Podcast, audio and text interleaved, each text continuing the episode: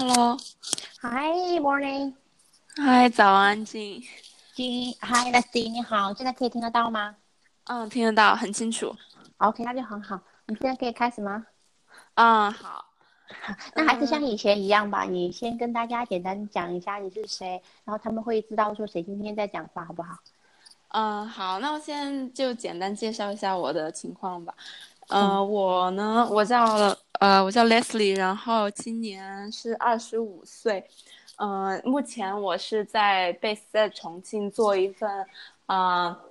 销售助理的工作，然后。然后我简单介绍一下我的呃成长背景吧。我的成长背景是比较啊、怎么说，从农村包围城市那种。因为小时候在乡下长大嘛，然后呃就跟着从初中、高中到上，因为我没有上过本科，然后是读的专科，然后就是基本上从小镇到县城，再到呃成都，然后之后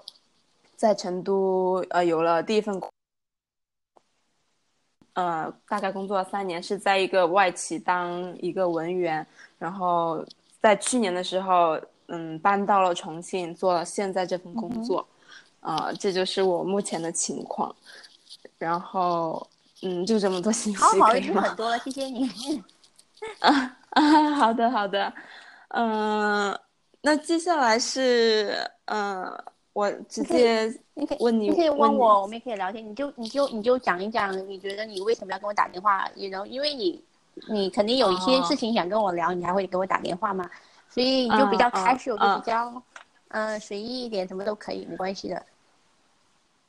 呃，好吧，我想就我主要有两个问题哈。第一个就可能是比较是关于年龄的，因为因为我可能就是最近刚满二十五嘛，就这对这个问题有着比较切身的体会，就是就我嗯，我不知道你了不了解国内的这个情况，就是好好像很多呃一些包括自媒体或者是一些呃媒体，他会宣传一些就是。特别是对于女性，好像二十五岁就是一个坎，就是不管是呃你的生理层面，还有嗯、反正就各个层面，就会觉得，呃，它会给你造成一种好像是貌似在走，就是这个时候女性要开始提高特别高的警惕，就是要让你呃，不管是在呃事业上或者是呃形体上有很多的压力扑面而来，就要么这时候你要呃，要么就会有，要么会，要么就是会要求你有很好的事业，或者是说要求你会有呃一个呃怎么说一个好的呃就是成立家庭的一个这样的一个趋向嘛。然后我呃就是总结来说，就是嗯、呃对我来说的话，我觉得影响比较大，就是那种嗯对于那种成功的焦虑。虽然我自己平时也会呃。就是看很多文章，或者是就是通过跟朋友交流，就是让自己尽量减轻在这方面给我自己造成的那些压力或者是焦虑嘛。然后，但是还是会觉得，呃、就是他会就是呃还是会觉得有时候自己没有办法，就是时时刻刻都用一个非常正确的心态或者是方式去面定去面对，就是。嗯年龄增长这种事情，所以我想跟你交流一下这个问题。好啊，其实就是对于年龄感的这种焦虑，对不对？嗯，对其实我先讲一下，嗯，嗯我觉得两点我想跟你聊，就是我们可以聊一下。嗯，第一个是对嗯于自媒体的，就是你接受信息的这些东西的一个一个态度。嗯，第二个就是我觉得嗯就是我们可以了解一下，就我们俩可以聊一下为什么就是这个东西，嗯，就是这种对于年龄的焦虑，在中国的女生在亚或者说亚洲吧，我觉得有有这么广泛的这种作用，因为我觉得你只能明白说这个问题是从哪里来的，可能才会比较嗯嗯根本上去嗯去 deal with，it，就是去面对它。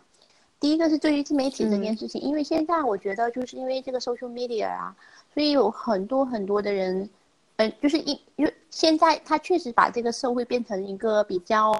democratic，就是民主性的一个发言的基地，每个人都可以发言，对不对？但是有一点嗯非常重要，我觉得在工作当中也是一样，嗯，你是可以发言，可是不代表你的发言是具有权威性的。就是每个人就是 it's cheap have to it's very cheap to have an opinion，right？就是你有一个观点，就是可以很 cheap 的，但是这个人背后讲的东西有没有用？一份工作当中也是，就是，呃，所以我觉得很多时候，你可能要自己花时间去甄别一下哪些东西你是是需要去读的，哪些东西是不需要。我觉得这个现在这么多，尤其在中国，因为中国人太多了，information 这么多的时候，其实百分之九十的东西你都应该是过滤掉。在我看来，我自己会这样，因为以前以前这个就是这个发生的这个 channel 的时候。它其实是有 hierarchy 的。你以前你必须是记者，你才可以写东西。你至少那个时候，你那个在那个年代的时候，你至少这个记者不管他好不坏，他至少多一点 training，就是多一点培训跟教育。可是现在就变成，嗯，你你念过小学，你可能，但我不是歧视的意思，我只是打个比方，就是说你可能只有小学的文化，可是你也可以去发发发声音，你知道吗？所以他他去掉了中间筛选的这个过程。就好像说那个上博主也是一个道理，right？你以前一个产一个产品要到比如说 Lane Crawford 或者是嗯 e m a Marcus 去卖，你要通过中间的买手。那这些中间的买手大部分是有非常好的 fashion education，所以他会，哎，他可能也会很知道那些衣服的 technical 的东西。所以这些买手他作为一个中间商、中间的人，他帮你已经做了一些筛选，不管是从这个东西的设计还是制造的生产质量。可是现在这些商场中间的这部分人就被媒体，就是网络这一部这一部分人代替。但是这些实际上这些做时尚时尚博主很多人从来没有 fashion education，根本不懂这个生产衣服的这个 technical。你懂我明？所以，所以我我的第一第一件事情就是，你可能因为时间很有限嘛，所以你真的去要去分辨，说网络上面哪些东西你是需要花时间去看，哪些东西你是你是需要把耳朵闭上的。其实这样会就是需要自己具备这样的能力去判断，还有过滤这些信息。对，你要去过滤信息。其实这跟我上一个礼拜在网购是一个道理。我就发现哦，就是所有的这些网络的这些平台，其实它增加了我决策的成本。同样的道理。是好好卖家或差卖家 whatever，它但它有一些 rating 的那个就是，嗯，系统，但是它还是让我至少要花时间去看 rating，所以它其实是增加了我决策的成本，跟时间。嗯，所以第一个我觉得就是真的，我觉得现在我上个礼拜跟我好朋友聊到，就是有时候我们也会觉得很 sad，就是你现在看一些公众号里面百分之八十或九十的内容可能比较缺乏内容。然后很多人一本就是一些做美编或者怎么样的东西，那一本其实他就是个 Instagram 的一个搬运工，然后他没有很多有质量的东西。所以第一，我觉得是是自己可能要花时间去过滤到哪些东西你根本就不要去看。我自己可能也是这样，我的我的那个公众号的 subscription 可能有很多，可是我可能一个月都不会开一个。好吧，这是第一个。然后第二个，我我个人的感受啊，我不知道你是不是，其实。嗯，因为你因为你一直的时间都是在中国，对不对？对，我觉得这可能是中西方文化一个很典型的差异，就是源文化的源头。因为我我去年还是前年跟我的一个特别好的朋友，是我 MBA 的同学，是日本人，但是呢，他是在巴黎长大的。所以他是十八岁就回到日本上大学。我们俩聊到这，他就是说亚洲文化有个很奇特的地方，就不管你年纪多大，在日本也是这样。他说你不管你年纪多大，大家对女对于女性的嗯期望，尤其在日本可能就更明显。他说是可爱，所以就卡哇伊，is always 卡哇伊卡哇伊。他一个一个你你这个人都已经在公司工作了呃十年了。或者七八年，whatever，因为更久。可是大家对于你的一个称赞，如果大家觉得你很好，或者你穿的衣服就是还是卡哇伊，然后，然后日本更明显的就是他可能，嗯，那个女生都穿很多 pink 的东西，right？他就是所以，嗯，然后他就说对比很明显的就是说，嗯，在法国就不是这样。他在巴黎长大嘛，他就说，OK，在巴黎呢，你会发现大家觉得女人最好的年纪是什么？是四十岁以后。因为那个时候你开始真正的了解自己，那个时候你会很自如，那个时候你你拥有完全的独立跟经济的能力，可以去过一个你真正自己想要的生活。所以，所以，但是在日本的什么时候最好？Early twenty，就是你二十岁出头的时候，因为那个时候你最卡哇伊。然后，所以逼的这些三十几岁的女生还是要去卡哇伊。所以，他也觉得这就是也能，但是我讲这其实可能就是文化当中。就是这两种文化当中的一个对比，我觉得我不知道，因为我也不是说研究那个 social study，你会发现说，嗯，其实这种东西可能 to some extent 其实是一个男权社会对对于女性的期望，嗯，他对于你的期望是在哪里？尤其在日本这种 situation，他就是因为男生期望也是卡哇伊，就整个你就是要卡哇伊，不管你是二十岁要卡哇伊，三十岁你还要卡哇伊。对我就是说，就在这样的环境中，就是就很难做到，呃，就是非常好的自处，就是你没有办法，就是我我就是没有办法时时刻刻都保持这样的 理智，就有时候还是会被就是这样的压力，他还是会压过头，就没有办法被你自己战胜那种焦虑。比如说什么时候你会觉得这种压力让你觉得，就是你给我一个 situation，就是就比如说，嗯。就当你其实你生活在这样的一个环境里，虽然你自己呃很清楚的认知到就是这就这样一个问题的存在，但是嗯，就是你比如说你身边的同事，他们可能还是会就是嗯比较高频率的向你提起就是成立家庭，或者是嗯就是说在事业上的一些对你就是说。呃，一些什么就叫叫督促还是怎样，反正就是这样的问题，就让让我就感觉到啊，有一点慌的感觉，就是 就是没有办法十分镇定的就在每一种情境下都去应对好，就去处理好这样的问题。OK，你的同事是跟你同年纪的，还是年纪比你大很多的？嗯，他们是八零后，基本上都是呃三十多岁成已经成家立业，然后呃有孩子这样的情况。OK，我觉得这种情况，如果是我不知道，因为可能就是我在国内，当我我在国内其实也工作过很短的一段时间，然后包括其实我家人像，其实我爸爸妈妈他们，嗯，肯就是年纪其实也也不就是说他们其实在中国也是，因为我还是我爸妈还是中国人嘞，所以但是我觉得我好像从来没有这个压力。就是说年龄是什么？就是这些东西可能，我觉得这样，我觉得可能是这样。就是说，如果你的环境里面，其实现在这个 gap 就是说你自你自己对于自己的想法，跟你环境其他的人对于你的 expectation 其实有一个差距。就其他的人觉得你应该是那样，可是你自己并不觉得是那样，right？嗯，所以所以所以这样，我觉得其实是有两种解决的办法。一个是你换一个环境，你换到一个就是。周围的环东西是跟你本身的那个就是 belief，你的你的你的价值观或者是这些东西相处的方式是同样的，这个可能是最容易的事情。那如果这件事情，我我的我的意思是说，它最容易不是说它是是最容易，而是说你换去那个环境，你可能会过得最容易。但是那个实现的过程有可能是困难的。那还有另外一个办法，就是说在现在这个环境里面，那你既然你知道你是这样的，跟可能周围跟跟周围的人这个东西有一些差距，我觉得其实，嗯，communication 跟这些人也是，我觉得也是需要有一点技巧的吧，因为我觉得其实 to some extent 这些人他讲这些东西，嗯，可能也是出于关心你，但是呢，这种关心很多时候呢，其实是一种负担跟压力，其实对于你本身是没有什么，对对，没有什么好处的。所以这个时候，我不知道你就是平时怎么跟怎么去跟朋友去相处这件事情。如果是我，因为我自己朋友周围可能好像对我讲这件事情也很少，但是我想，如果这件事情在我身上发生，嗯，如果他他可能讲一两次，可能我就笑笑或者就不讲话。呃，如果讲太多次，嗯，我可能就会跟他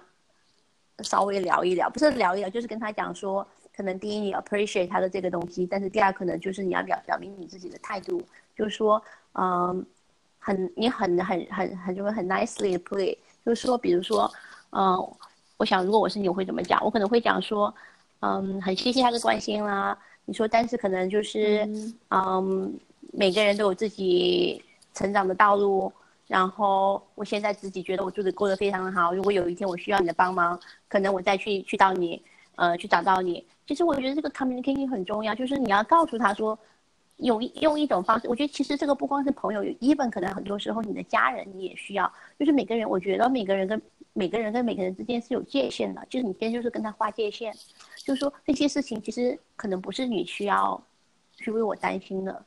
或者是怎样，我不知道这套东西在中国是不是可以，但是如果是我，我觉得我会去试一下，我不喜我不喜欢一个人，嗯，就是在我旁边每天讲这些有的没的，然后又没有用，你知道吗？哦，你说这个办法我还没有试过，因为我之前是就是采取的就是第一种，就是他每次说说我可能就，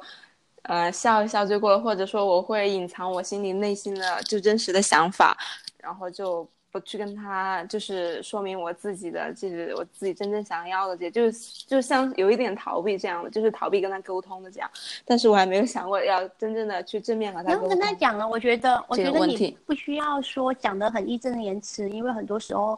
呃，其实人都是人嘛，人都是感情的动物。呃，那其实他，嗯嗯，对于很多时候，那有些人只是很无聊说说，有些人可能是真的是出于关心你的角度来，那你就会跟你可以跟他讲，嗯因为你跟他你试一次之后，如果他你跟他讲完这事，他之后他再再也不跟你讲这件事情了，那就说明有效。嗯啊所以所以你你要你要去你你要去，因为你以前如果不跟他沟通这件事情，这件事情永远可能都不会有一个解决，因为他讲给你听，他看你有没有反应，他也不知道你是喜欢或不喜欢，那他就他就 keep saying that。嗯，我觉得这个办法值得一你可以去试试一下，然后看看行不行。因为我觉得人嗯跟人之间其实是需要划划界限的，就是这些东西是、嗯对，你可以去试一下。啊、谢谢你。就是你刚刚说到，就是有两种办法，一种是就最简单的，就是换一个环境嘛，然后再是沟通交流。然后我就从这个，我想延伸到我的第二个问题，就是 就是呃，就是就比就我就是就是我想说，就是当我。呃，要去实践一件就是跟这个就是这个主这个社会主流的认知或主流价值相就相相背而驰的一件事的时候，就比如说我现在举个例嘛，就是我现在就是在准备呃考雅思，然后我是计划到嗯澳洲那边去读一个本科，因为我没有上过本科嘛，然后这是我的一个一个规划嘛，然后但是在这就拿这件事情举例哈，我会遇到一些就是。呃，心理层面的阻力就是包括家庭，就是家庭，就家庭那边，就我其实我需要的只是他们精神上的支持，因为我想经济上是我自己去解决这个问题嘛。然后就在家庭那边，我可能就是没有办法得到他们的，呃，足够的支持。然后当然我的朋友们都很支持我，但是但是家庭这块就相对来说，虽然就是他给，就是他在我心里是占很重要一部分的，然后。然后我就想，就是这些阻力，就包括呃一些怎么说，嗯，就是因为我去读本，就是出出去的话，可能会花个四四到五年的时间。然后我当我也会有一些焦虑，就是说到时候就是可能，嗯、我有点担心自己，因为我还是想回国的嘛。当时我担心可能就是会。因为我现在还脑子里还有一个想法，就是回到成都创业。嗯哼，然后就现在我有一点，就是在这两者之间摇摆不定。然后，然后因为摇摆不定，主要是因为我第一个选择就是出国这个选择呢，就是他就是遇到的这些心，主要是一些心理层面的这些阻力嘛。然后就是这些阻力，它就多多少少转变成不同程度的，呃，又是焦虑，然后和还有这些就是无形的压力嘛。然后我就是想说，就是，但是我知道，就是我我还我就是比如说，我现在还是在做，就虽然即使我很焦虑这些事情哈，我还是在就是准备，就是雅思我也在考嘛，然后。但是我是想说，就怎么去化解这些焦虑和压力，就是让自己就是就在这方面就消耗尽可能最少的精力，然后去把自己精力更多的放在就是我正在做的就最重要的事情上。呃，Leslie，听完你嗯讲这个，第一个我觉得我嗯超级佩服你，第一真的，因为我觉得，我觉得 第一，嗯，其实你的成长道路，我觉得就跟我其他人我不是那么了解，跟我自己来比的话，我觉得其实尤其是你开始长大到现在，其实我觉得真的挺不容易的，尤其在中国这个环境，因为中国嗯。环境的话，嗯，其实，在哪个国家都一样，就是你出生的那一个地方，其实决定了你很多的东西，就是，嗯，你的就是 access to opportunity，其实是有一定界限，就是你出生，嗯。所以我会觉得我真的挺佩服你的，一直你从来都没有放弃过自己，或者说你一直都有一个往往上面再去走的地方。嗯呃，我我觉得这真的挺不容易的。我觉得你你可以给自己鼓一千次掌了。这里就这里，这就这一点。然后啊，谢谢你。然后第二呢，我觉得其实念本科，其实专科，我觉得学历在我看来，我就是当然我自己有个很好的学历，可能很多人会觉得说你站着说话不腰疼，但是我必须想着说，嗯在长期的时间里面，其实有没有那个学位本身就是那一张 paper，其实没有那么大的作用。但是你去经历学校学习的这个过程，它是很好的，因为因为因为这个过程当中，你会认识到很多很有意思的朋友。其实放在 mental 里，人大部分的改变，其实还是就来自于你周围看到这些人的力量，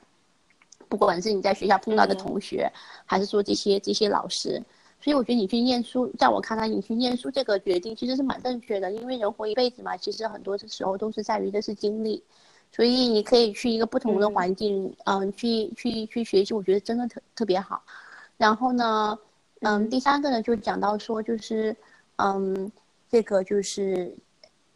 家人的这个支持这个东西，这个其实也是 communication 的问题，就是说，嗯，第一呢，我特别赞同你，就是为自己做决定。因为我觉得很多人从小不敢为自己做决定，他忘了一件事情哦。我觉得最重要就是你人生当中的任何事情，其实最后那个你做决定的承受者，就是那个结果是你自己哦。所以你为了为对自己负责任，你一定要做一个对得起你自己的决定，因为你是最后那个那个承受者嘛。不管你爸爸妈妈或者周围的人有多爱你，他们为你做决定，可是他们没有切身体会到最后那个决定，对不对？所以最后做决定的人一定是你自己，但是呢，沟通这件事情呢，我觉得不得不承认，就是，嗯，很困难在哪里啊？很，尤其在中国这个社会，很困难，就是跟家长的沟通，因为中国在过去我们的成长的这二三十年里面，是发生的是巨变，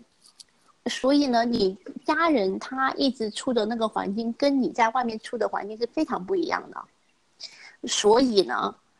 对于同一件事情有不一样的看法是非常正常的，因为因为一个人对一件事情的 perception 的观念，其实来自于他成长的环境跟他周围接触的人嘛。你就像你爸爸妈妈他们的那个环境跟你现在的环境有多大的不一样，所以他们跟你有不一样的看法是非常正确的。但是，因为你还是因为家人跟你之间的那种亲戚亲人的关系，对于你来讲又很重要，所以这里我觉得。就是也是，呃，跟你也是划界限的问题，就是说，嗯，包括你跟你的 partner，我觉得也是这样，就是说，we agree to disagree，就是说，呃，中文叫什么？就是我们同意不同意，你你你你知道我的意思吗？就是我们要这个，就是互相互相的一个尊重。就是 we agree to disagree。哦，嗯，我觉得你要你，如果你跟父母去谈这件事情的时候，第一呢，其实你的人生已你你已经是个成年。第一，我觉得你可能有一点 guilty，你会觉得说他们不允许或不支支持我这么去做，为什么我还要这样去做？但是我觉得我在我在我看来，我觉得你真的很厉害，因为二十五岁你去念书，这些经济的东西你都是靠的是自己，我真的很佩服你。所以我觉得这种时候。你跟他们的 communication，我觉得你不需要有这种 guilty 的感觉，因为你你是一个成年人，你在为自己的人生去负责任啊，而且你在经济上面你都是又是这么的独立，所以我觉得他你他们只是需要去理解你，如果他们实在不他们实在是不能理解的话，那我觉得你也你也是需要 go ahead 的，因为你的人生不可能不可能停留在以前那个位置嘛。如果你就想，如果你的一切都顺从了他们为你的想，或者他们觉得你应该怎样，你不可能在今天这个位置的。嗯，真好。Right，所以我觉得其实 again 其实还是一个 communication 的问题。然后我就发现为什么，相对我后来去美国工作生活，我觉得就是我们从小在中国那个成长的环境里面，其实挺缺乏，嗯，沟通这一课的。就是从从小我们挺就是包括包括跟你跟你的 partner，包括跟你的家人，你碰到很多事情的时候，你不知道怎么去沟通。但是我觉得这个就是可能，这其实是我后来我发现我在美国待了很长很长时间，我我最有最有意嗯，跟很多人在这方面真的会非常会沟通，因为这但是这可能就是跟跟那个环境有关系。比如说，我曾经看到朋友给我看过一个小孩的书，就是讲那个 sex education 的。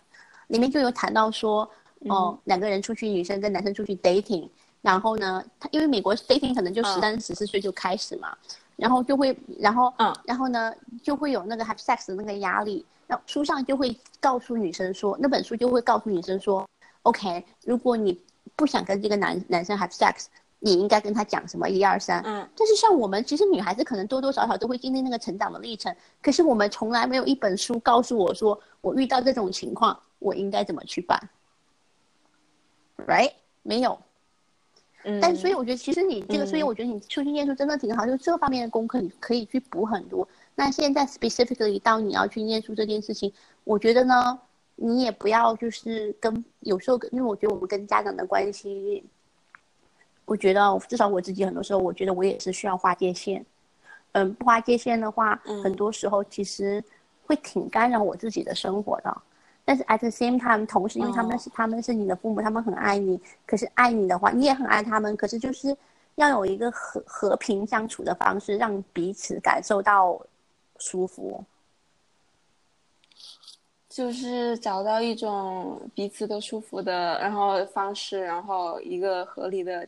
界限。一个合理的界限，对我觉得合理的界限这个非常的重要。我再给你讲另外一个例子，你看怎么？我一个特别好的朋友，然后他先生特别对特别好玩，那不是中国人，他先生呢，他爸爸呢，这个先、嗯他他先生的爸爸，我我我我我我叫他先生 B 吧，B 先生的爸爸呢是一个 politician，、是个政治家，所以呢，他爸爸呢嗯就特别知道每天，因为其实你知道年纪大了一些的人，其实特别喜欢小孩每天在身边回去。但是他小孩 B 呢，他已经结婚了，跟我好朋友已经结婚了，来，他爸爸呢每天就会找找各种理由说把他弄回家，说，哎，你帮我看看这个，你帮我看看那个，就各种嘛。然后呢，因为因为 B 小孩呢，其实他从小又是一个很很听话的一个小孩，然后呢，他有一些这些想法呢，他也会压抑不讲，嗯，然后呢，在三十岁那年，他们去体检的时候，就偶然发现毕先生有得了很早期的甲状腺癌。然后呢，我好朋友他有点迷信了，他就说，他说是因为他长期，他因为这个男生，他说是因为他先生在长期压抑自己不发表，所以那个就甲状腺，我他有点迷信。但是后来，但是后来这件事情是怎么去处理呢？当然，第一，因为他们搬去美国生活了。嗯第二，就是他们在搬去之前，这个毕先生就跟他爸爸讲了一件事情，就他发现他有癌症这个这件事情之后，他就跟他爸爸讲说：“你平时这些一二三四这些小事情，他说我没有办法来嗯帮忙你。他说，因为我是因为他自己有他自己的生活嘛，他当时自己在其他的地方经营经营一个很大的农场。他说我每天有自己的这些事情，嗯他说你不要什么事情都来叫我。他说，但是如果你有很哦重要的事情需要我出现，我会立刻出现。所以他就把这个界限画得很清楚，哦我觉得其实是需要的。就是说，因为他因为年纪大了，其实真的会这样。就是说我发现，有的我奶奶有时候也是这样，就很多时候在家里很小的一个事情，啊，比如说他我，就是他找一个理由啦，其实就是嗯，去寻就是 seek 你的 attention。后来这件事情，他毕毕先生呢，就是跟他爸爸有这个很好的一次沟通沟通之后，就几乎有些事情他就是划界限，这些事情我不能帮你做，或者今天因为他给他爸立立了一个规矩，呃，因为他就跟他爸说，我上午一般的时间，因为他在农场管农场嘛，他基本上他从五点钟到中午十二点，他都是很忙的，他就跟他爸说，你以后没有特别着急的事情，你早上五点到十二点不要给我打电话。就是你需要你需要立那个规矩，就是不 anyway 这个没有那么直接 apply 到你身，但是我就是说你要你要知道去怎么去立规矩，因为不立规矩的话，到最后，你发现其实可能对于你自己很不好嘛。嗯，我觉得这这个例子蛮好的，就是我觉得还蛮多可以借鉴的地方，就自己要学会去，呃，set up 一些，就是把这个抽这样抽象的一些事，把它，嗯。就是实施到用具体的行动上，就把它实施下来。那你也可以很好的跟他讲，嗯。跟他解释，哎，然后，呃，然后，然后他们现在在美国也是我们是非常好的朋友，然后他现在也是跟他说，跟他爸说，我每个礼拜呢会固定给你打两次电话，right，、嗯然后就讲好时间什么的，然后因为平时大家都很忙嘛，所以就是到最后这些所有的事情呢，其实你都会把它需要把它 translate 到你每天具具体的就是那个操作上面。但是，但是我觉得你很厉害的一点就是，我也看到很多很多其他的一身边的一些朋友，当一个人经济不独立的时候，你就很难去做到这些事情。而且我看到一些家庭，就是父母可以可以用这些这种 financial resources，嗯，去、嗯去控制小孩。来限制它。对的，嗯，这也是有的，所以我觉得其实经济独立这件事情真的是最重要的一点。有了这个之后，你才可以去建立一个你自己一个比较你自己可以去把控的一个一个一个生活的方向。嗯，我比较赞同这一点。嗯，好吧，这这以上就是我就是我比较那个的问题。然后谢谢你，我也觉得就是我感觉收获蛮多的。谢谢，没事。我觉得反正最重要其实就是沟通啊。所以我觉得其实这些问题本身，我听上这两个问题，其实本质上，嗯，是其实每个人生活生活当中都会去碰到一些问题。现在我觉得听上去就是你好像其实这两个问题，我们到最后其实它都是一个沟通的问题。你怎么去沟通这件事情？你不要把这件事情完全就放在自己身上。哦，我觉得这这就是我的问题。这你把你现在听上去你是把所有的东西都放在了自己身上，所以这个东西让你很焦虑。嗯，对，我觉得这对我觉得这种教育就是没有一个非常清晰的或者是完整的认知，就没有那个那个角度不够全面，所以就导致就会有各种各样的。而且我这里我觉得有有两个 specific 事情你可以做，当你特别特别焦虑的时候，嗯，第一个是你把你所有东西写下来，这个方法会这个方法会很有用。这是我好多年前去看 therapist 的时候，他告诉我，他说你。你任何时候有这些焦虑或者是有想法的时候，你一定要把它 take note，你要把它写下来，嗯，就是把我脑海里这些挥之不去的这些东西、想法都把它写下来，是他说，当你写下来，当你写下来之后，你的东西你就自己的就它自动的就就就那个就那个 offload 了。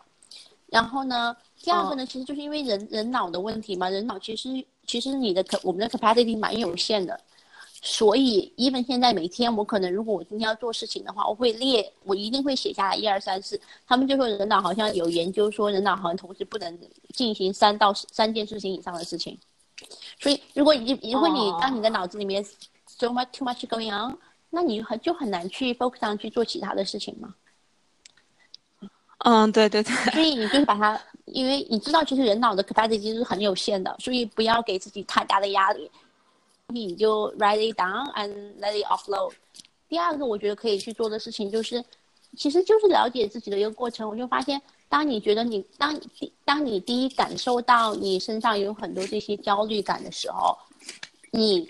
你要找到适合一个你自己的一个排解的方法。有些人可能是这个时候就去呃散个步，有些人可能是这个时候需要去。嗯，吃东西，但是我不是很推荐了，但是有用。啊，这个我以前会有，以前，但是这个就让我很体重爆炸。对，所以所以所以你要找到你自己的那个方法嘛。有些人是去散个步，嗯，有些人可能是去洗个澡，那个时候去 take a shower，有些人可能是去健身，就是你要让那个情绪过去，因为情绪这件事情，那个叫英文叫 emotion 嘛，emotion，看 emotion，它其实是 motion。It will come, it will go。所以你知道那个情绪，它一来，它一定会再去走的。所以你只是需要在那个过程当中去经历那个过程，and let it go。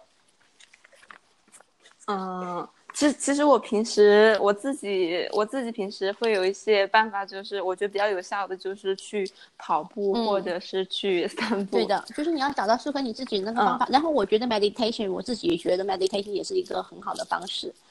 嗯，因为它真的会让你冥想，因为它真的会让你 calm down。嗯，对，所以嗯，大概应该就是这样。我可以问你一个问题吗？嗯，嗯，好。我觉得你一路走来，其实都特别，就像我刚才之前讲的，特别特别的上进。你觉得是什么样的力量呢？撑着你每就是每每一天或者每一年都一直要往上面走？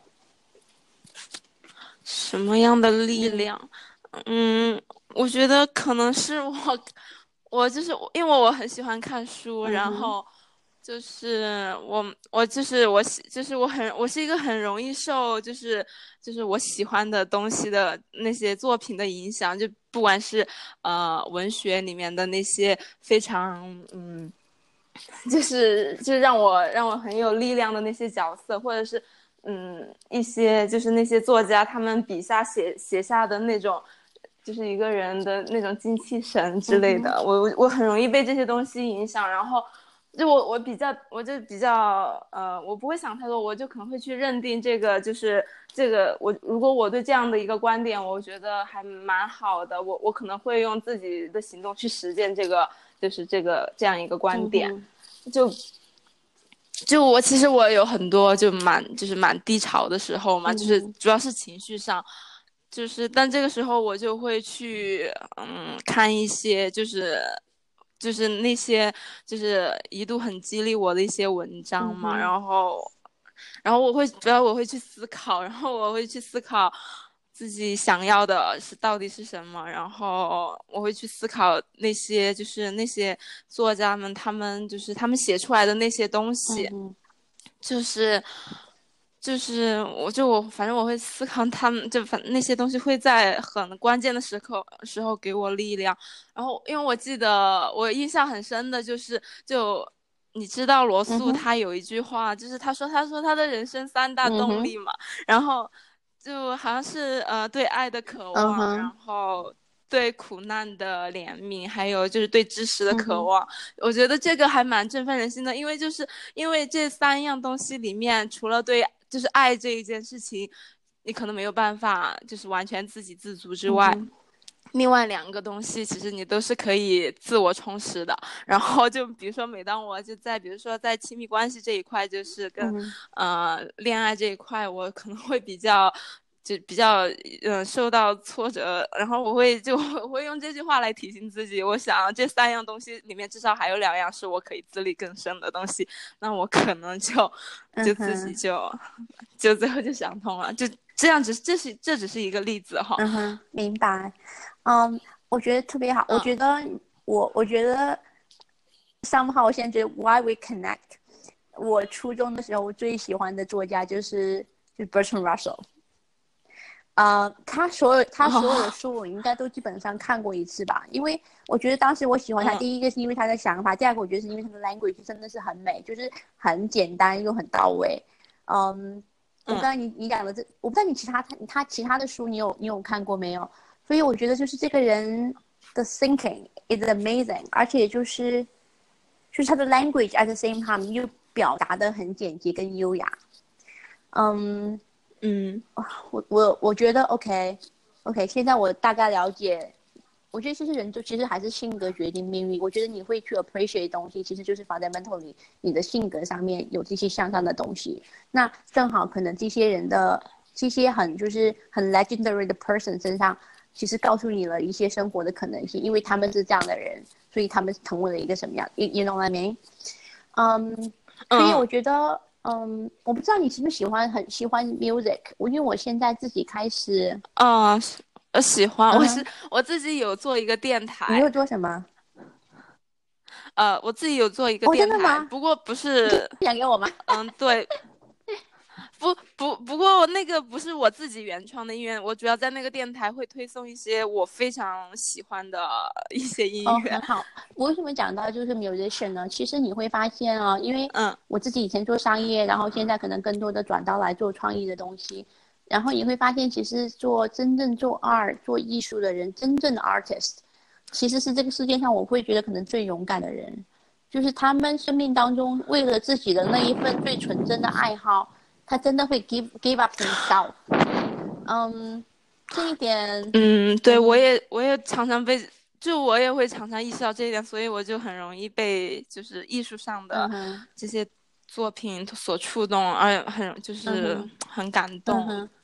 就是你刚刚说的那些原因。然后然后那个然后那个说到这里，就是你如果你今天有时候看我微博，其实你知道我最喜欢的一个一个一个一个 female artist 就是 Patti Smith，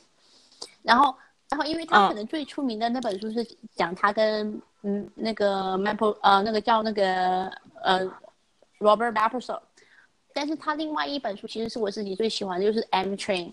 就是时光时光列车吧，中文叫。那本书里面啊，时光列车里面他讲了他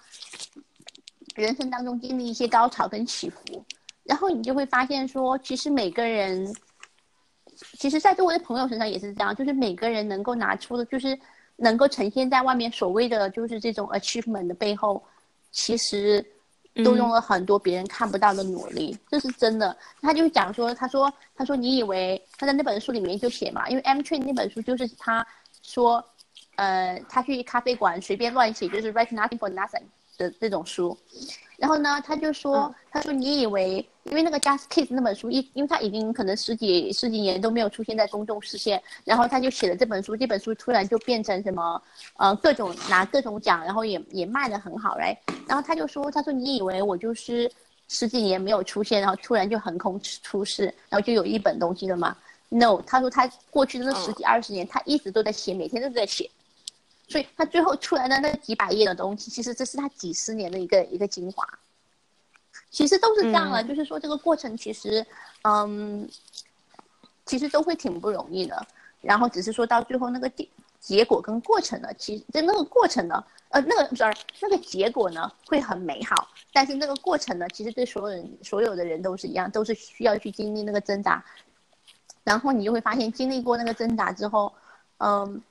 你才会真正的去 appreciate 你最后得到的那个东西。没有那个过程，就是说那，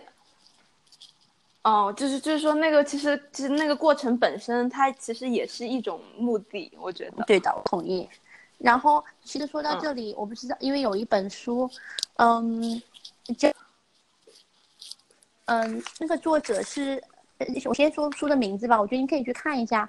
嗯嗯，我觉得是对我自己影响很很很大的一本书，英文名字叫《Anti-Fragile》，叫什么？叫反什么？叫 Anti-Fragile，反脆弱，对对对对对对对对。然后那本书的那个作者也是，因为那本书的作者那个，嗯，Talib 呀，他的英文名叫 NNT。他的缩写是 NNT，因为他写过很多书嘛。但是那本书，他好几本书我都很喜欢。那个 Food by Randomness，嗯，就是什么啊，whatever，反正就是 Food by Randomness。然后，然后，然后就是这本书 Anti-Fragile。那本书里面有很多数学的东西，如果你看不懂没关系。但是整个的，其实我觉得那个那本书真的是 fundamentally，我觉得 shift 了我对人生的很多看法。虽然其实挺奇怪的，他其实是个数学家，而且是个是个交易员，他是个 trader。嗯，好，那我去记下来，我待会儿去搜来看看。反正你就加油，我觉得你的方向都特别特别好。我觉得人一定，我觉得人对我来讲，其实我觉得我到这个阶段，我并不会觉，从可能我一直也不会很在乎，嗯，别人所谓定义的所谓的成功或失败，其实世界上没有这件事情的，因为人生所有的你。成功或失败只是对于一个点的看法，但是人其实永远都是活在过程当中的，来，你你可能只能说我这一个点所谓的成功或失败，但这个点马上就消失了，你又会回到那个过程当中啊，所以人其实永远都在过程当中。嗯，对，我的这句话点醒了我。你永远都在过程当中，所以我觉得你。你现在一切都很好，你现在也有人生一个很重要的，也就是你每一步其实你都为自己铺了一个很好的人生，只是现在有一些扒着你的事情，就是外面的这些人的声音。但是呢，其实你你的行为听上去，你已经其实超越了这些东西。现在呢，你只是说需要怎么样去做一些 communication 的工作，把这些外面的声音把它压到一个不会影响到你自己情绪的地步，那个那个那个位置就好了。嗯嗯。如果实在不行，我觉得如果我是你，如果我这段时间又很忙，我又不知道怎么去 deal with it，我可能有一段时间我就会直接 ignore，然后 I I move on。但比较 extreme 了。我，呃，但我觉得应该，就是我接下来我可能我觉得就按照就是还是按 communication 这样一个办法去走，我觉得应该。应该会比我实实际想象中就不会相对来说不会那么的。对，我觉得你可能你还有一点，我听上去就是，嗯，你为什么那个 avoid 那些 conversation？你可能会你自己可能想象的是会觉得哦他们会怎么样？你可能有一个预设设想。我觉得 be open minded。对对对。我可我对我可能就设想他们可能没有办法接受这样一个，所以我就不去做那个无效的沟通。对，所以其实你 be open minded，因为你不是他们。你不知道他们其实会真的怎么反应嘞。然后第二个呢，其实你，第二个呢，其实你就是把这个过程当中当成一个练习你沟通技技巧的一个方式，呃，一个一个一个一个一个学习的过程。因为我觉得，尤其其实为这个东西，其实可能会为你未来的亲密关系也会打下一个很好的基基础。因为我觉得，其实人跟人之间的关系，那个中间的 communication 的这个 issue 其实是最大的。尤其是在亲密关系当中，所以很多时候，我觉得如果你很，如果你因为处理关系其实是一种 skill 了，它真的是个 skill。如果你不学习的话，你永远都不知道这件事情你会怎么去做。你会犯错，但是如果你有学习，你就会下一次比这次要做的要更好。嗯，就还是感觉就是作为一个这样在特别而且是在中国，就这样的就是 communication 真的是比较重要。对，我觉得其实是因为我觉得小时候我们可能蛮缺乏这一个课的吧。比如说，就是前两天听到一个 Kate，我好朋友，他就跟我讲，嗯，男朋友发脾气，然后呢发脾气的原因是什么呢？发脾气的原因是她男朋友那天本来说下班之后要去接她去吃饭还是什么的，whatever，然后呢？后来到很晚之后，她男朋友也没有发短信告诉她她不行，然后之后可能又过了好久，就已经过了他们约的时间好久了。然后这个男生说：“哎，不好意思，我来来不了了，怎么怎么样，很生气。”然后这个女生就，呃，这个女生呢就，呃，跟这个男生冷战，right？那个男生发就是女生很容易这样嘛，就那个男生发短信给她，打电话给她，她都不理，嗯，right？这个很容易是这样，right？最后那天晚上很晚，那个她男朋友去找她，他们俩大吵一架。然后我听到这个 case，其实如果你说让我去 communicate 这件事情呢，其实第一，你你冷战或者不沟通，其实特别不好，因为对方也不知道你其实是怎么想，你他对于解决问题一点一点一点办法都没有。第二就是，我觉得你你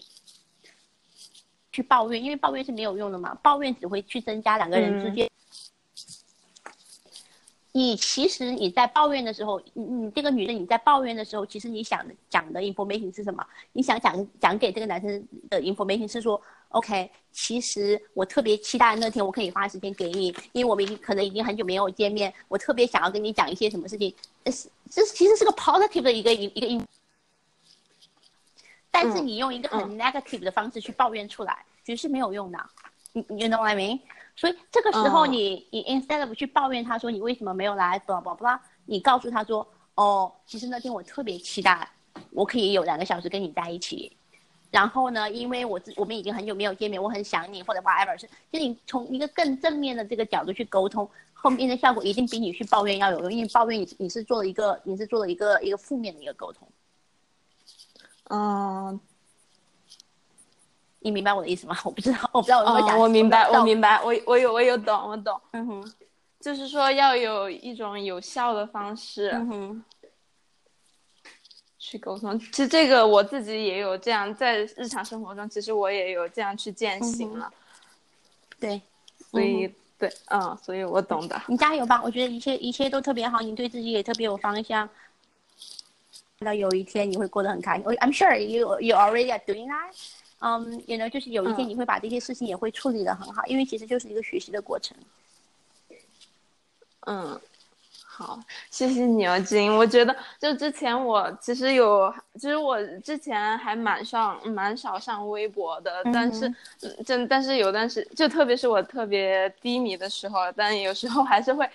翻到你的那个主页，会看看你发的那些微博，我感觉就就还蛮鼓励，就是。作为我了哈，我觉得就很多时候看到就会觉得自己又充满了力量，又充满了斗志。谢谢，我觉得能为别人带来一点一点好的影响，我真的觉得非常的荣幸。所以，所以我很感谢你了，包括今天早上我们这次对谈，所以我也蛮开心的。就平时应该。平时可以说我几乎没有这样的机会和别人就这样，这样聊天，就就保持在同一个频道的这样情况下去聊天，而且还可以得到很多有效的建议。没事，所以我觉得你要不就换个换个换个环境，可能是最容易。或者或者这里其实还有一个事情是什么？我觉得就是你每个人都需要去有一个有效的 supporting network，就是你我不知道中文叫什么，就是嗯。每个人要建立一个，就是对于你自己有效的一个，呃，生活上面有效的一个一个帮助的一个一个一个人脉，中文叫人脉的圈子吧，就是人脉关系就是你知道，可能有三五个人是你特别好的朋友，然后你，因为因为我们俩还不算是现实当中就是很认嘛，要像，但是我就有好些，不管是男生还是女生，就是我知道我有问题，我可以打电话给他们的朋友。而且我知道他们就是就是他们跟你是在一个频道，然后他们很多时候可以给到你一些很不错的建议，这这个其实蛮重要的，因为没有一个人可以完全在靠自己一个人的力量去去生活，你都是需要有有有周围有一个很好的一个就是 supporting the system。哦，对，我也觉得这蛮重要的。那好吧，那我们就先今天先这样，我祝你一切顺利，然后。雅思好好考哦，然后希望你可以很尽尽快的去到你想要去的学校去念书。好的，谢谢你，姚没静。事，keep me posted。你去验尸的时候或者去澳洲的时候告诉我。嗯，好的，好的。好，谢谢你。好，那也祝你，呃，事业顺利，今天这么谢谢你。嗯，好，拜拜。嗯，拜拜。